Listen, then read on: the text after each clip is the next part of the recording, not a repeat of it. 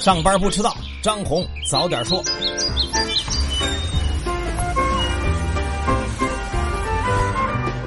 各位听友早，今天是二月二十八号星期四，欢迎收听今天的张红早点说。上来还是说大事美国贸易代表莱特希泽在昨天出席了国会众议院就中美贸易的听证会，他强调，和中国的贸易谈判不能只是简单的购买协议，还需要含有显著的结构性改变以及执行机制。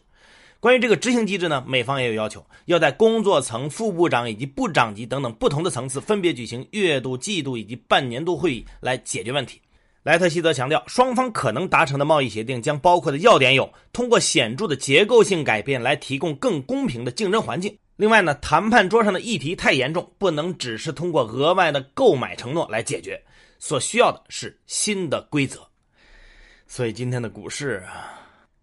昨天全世界的目光再次投向了金特会。时隔八个月，美国总统特朗普和朝鲜最高领导人金正恩在越南首都河内再次会面。二次相见还是熟悉的场景，两人在美国和朝鲜国旗前握手合影。特朗普首先发言说，认为会面将非常成功，自己和金正恩有着很好的关系。至于有提问说美国是否会改变要求朝鲜完全无核化的立场呢？特朗普的回答很明确，说不会。那么峰会是否会达成和平协议呢？特朗普则说，我们走着看吧。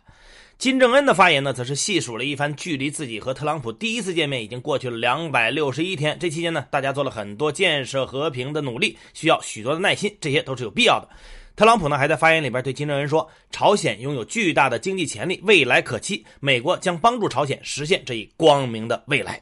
今天呢，是峰会的第二天，重头戏即将上演，咱们拭目以待。接下来说一说最近躁动不安的资本市场。昨天一早呢，信托行业股票来了一波暴涨，起因是消息面上的动静。根据之前证券时报旗下媒体的报道，银保监会信托部制定的资金信托管理办法结束了对省一级单位的征求意见。这办法的内容就包括信托产品可以面向不特定的社会公众发行公募，认购起点只需要一万。另外呢，固收类证券投资信托产品允许做卖出回购，这就意味着信托不仅打开了公募化的大门，甚至还能在债市直接加杠杆。总而言之呢，就是放松了对信托的监管限制。消息一出呢，信托从业者们当然是欢欣鼓舞，大呼金融机构们的资产管理业务终于公平了。不过，银保监会始终还没有正式给出回应。根据我们财经记者从监管人士那儿了解到呢，这个办法还没有征求过央行和证监会等等其他部委的意见，监管也不会就市场传闻给出明确的否认或者肯定的说法。监管啊，一定要有定力才行啊。科创板注册制试点呢，快落地了。创业板也想来借个东风。广东省地方金融监管局呢，最近指出，下一步广东省将会积极推动深交所创业板的改革发展。具体来看呢，一是要向证监会商请加快推动深交所创业板的改革，并且试点注册制，放宽发行门槛，让创业板未来和科创板在基础制度方面保持一致。另一手呢，还要做好企业们的工作，培育后备企业上市梯队，来强化创业板对广东科技企业的支持等等。这回呢，也不是广东省或者深交所第一次提出创业板的改革了。眼看着创业板诞生已经十年了，不能领先沪市，总得跟上吧。有人欢欣鼓舞，你追我赶；另一边呢，一定有人黯然神伤。前些天被称为造富神话的期权合约，各位还记得吗？这股票期权五零 ETF 购二月二八零零合约，在周一以一百九十二倍的单日涨幅引起了市场的关注。不过到了昨天到期收盘下跌了多少呢？超过百分之九十八，标的报价没有触及行权价格，这一期权价值归零了。上交所产品创新中心前天就发文说，这合约的持有者呢最多不过几十户，真正能实现所谓上百倍收益的寥寥无几，涨幅也不等于实际收益。大家买入点和卖出点不同，成本和收益自然也不同。说到底呢，期权的本质是风险管理工具，而不是投机的工具。从一百九十二倍到归零，看上去是坐了趟过山车，其实不过是空中楼阁而已，就是波幅放大了的股市吧。上市公司们又一波业绩出炉了，有人欢喜，有人忧。之前呢，曾经计提了四十九亿天价商誉的天神娱乐，成了今年以来的亏损王。根据业绩快报呢，二零一八年公司亏损七十五点二二亿，它的市值多少呢？才五十三亿。理由呢？说是由于公司的部分游戏产品研发进度不及预期，游戏没能上线等等原因，经营业绩下滑，导致相关资产计提减值准备。同样亏的呢，还有资金危机中的华谊兄弟，去年年度亏损达到九点八六亿。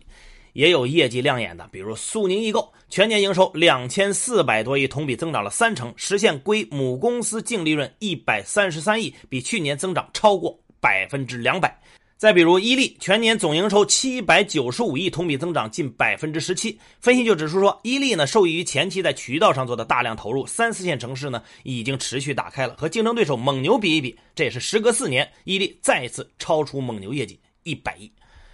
同样实现了反超的是深圳的 GDP。二零一八年，香港的经济总量第一次被深圳超过。根据两地的数据呢，香港去年的 GDP 同比增长百分之三，达到了二点八四万亿港元。根据之前深圳公布的数据呢，折合一下汇率，深圳的 GDP 总量要比香港高出两百二十一亿。不过，比起人均 GDP，香港仍然是高出不少。数据显示呢，香港二零一八年人均 GDP 是三十八万港元，也就是人民币三十二万左右，而深圳呢，算下来大概是十九万。针对深圳 GDP 反超香港的事呢，香港财政司司长陈茂波就回应说，深圳人口远高于香港，香港政府会继续发展多元经济，提升竞争力。下边来说说母乳喂养这件事儿，可能不少朋友呢不大了解母乳喂养的重要性。作为资深人士啊，我先来科普一下，母乳喂养可以促进婴儿成长发育。根据权威期刊《柳叶刀》曾经发布的报告呢，增加母乳喂养每年可以挽救八十二万五岁以下儿童的生命，三个月以下婴儿因传染病导致的死亡可以减少将近九成。不过，最近中国发展研究基金会的一份调查报告就显示，中国母乳喂养情况并不乐观。六个月以内的婴儿母亲当中，接受过添加婴儿配方奶粉建议的妈妈呢，有超过一半都给孩子添加了奶粉；而在没有接受过建议的妈妈当中呢，这一数字只有百分之二十。不少专家都指出，母乳代用品的管理办法在两年前被废止，这削弱了对配方奶粉的管制，很容易诱导消费者。专家们呼吁，还是需要专门立法。中国发展研究基金会副秘书长方进直言：“中国人口占全球的五分之一，但是中国奶粉的销售却占了全球的三分之一。奶粉企业广告太成功，这显然是不正常的。哎，母爱不够，奶粉就来凑。”好，接下来关注今天的财新说。当前中国经济减速增质，也就是经济增速放缓，需要提高质量的进程当中，政策应该怎样搭配呢？工银国际研究部主管程实认为，政策搭配需要平衡好转型期客观要求和长期高质量发展的方向。城市推测，未来的中国经济政策呢取向将呈现：第一，货币政策变中求稳，不再过度的刺激，短期将托底经济增长，为增质提升奠定物质基础；长期适应于自然利率下滑的趋势。第二，财政政策张弛有度，短期发挥调结构的作用，积极推动宽信用发力；长期对应于社会经济人口等变化，保持可持续性。第三呢，产业政策破例结合，短期扶持新经济的崛起，促进市场规模和技术优势相融合；长期配套于整体改革的方向，助力于中国获得全面市场经济地位。关于中国股市税制改革的呼声越来越高，那现在中国的股市应该采用哪种税收呢？武汉科技大学金融证券研究所所长董登新认为，股票交易印花税已经不适应 A 股的发展需要，应该将股票交易印花税改为资本利得税。有这么几个原因：第一，为了方便境外投资者投资，A 股税制改革有必要和国际惯例接轨；第二呢。过去，中国将股票交易印花税作为政府干预或调节 A 股涨跌的工具。新时代已经不再允许印花税干预股市涨跌。第三，小散户习惯高频率换手短炒，交易印花税会加重他们的交易负担。资本利得税只对投资者全年炒股净所得征税更为合理。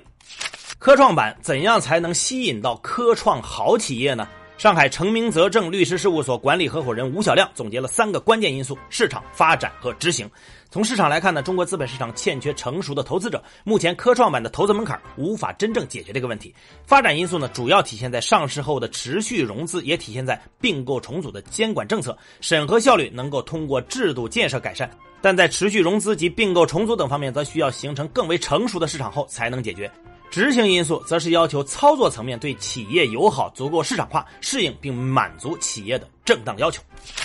接下来是张红一句话，看看今天有哪些重要的资讯不容错过。七家险企推出大病保险经营，包括平安人寿、生命人寿、华夏人寿等，理由是这项业务属于政府性项目，保险公司赚不了钱。万德数据显示，自二月十一号以来，创业板五零 ETF 持续流出三十六点二亿份，份额减少了百分之十七点二；创业板 ETF 持续流出八点五四亿份，份额减少了百分之五点八。两只创业板的主流 ETF 合计流出约四十五亿份。三部委发布通知，明确了代扣代缴、代收代缴和委托代征税款手续费管理。税务机关委托证券交易所代征证券交易印花税，税务机关按不超过代征税款的百分之零点零三支付代征手续费，且支付给单个代征人年度最高限额一千万。名胜正式确认，将在北京时间明天上午五点左右公布是否扩大 A 股纳入的咨询结果。中国移动二零一九年启动非独立组网架构规模部署，同时加速推进独立组网架构端到端产业成熟。吉利控股集团计划与高通、高新兴集团联合打造首批支持 5G 和 CV2X 的量产车型。按照计划呢，首款搭载 L3 级别无人驾驶系统的汽车将成为打开 5G 时代的旗舰车型。港交所公布二零一八年全年业绩，全年收入及其他收益合计达一百五十八点六七亿港元，同比增长百分之二十；净利润九十三点一二亿港元，同比增长百分之二十六。衍生品业务表现亮眼，营收大幅高于市场预期。二零一九版罕见病诊疗指南正式发布，这是中国第一部关于罕见病的诊疗指南，目的在于进一步规范罕见病医务工作者识别、诊断、治疗罕见病的能力，开展罕见病相关知识的培训。最后是国际资本市场，美股有涨有跌，道琼斯工业平均指数下跌百分之零点二八，报收于两万五千九百八十五点一六点；标普五百指数下跌百分之零点零五，纳斯达克综合指数上涨百分之零点五四。国际油价收涨，WTI 四月原油期货上涨百分之二点五九，报收于每桶五十六点九四美元；布伦特四月原油期货上涨百分之一点八一，报收于每桶六十六点三九美元。好，以上消息来自于我们财新网、还有新华社和三大证券报。各位安心上班，好好挣钱，看紧你的钱袋子，咱们。明天见。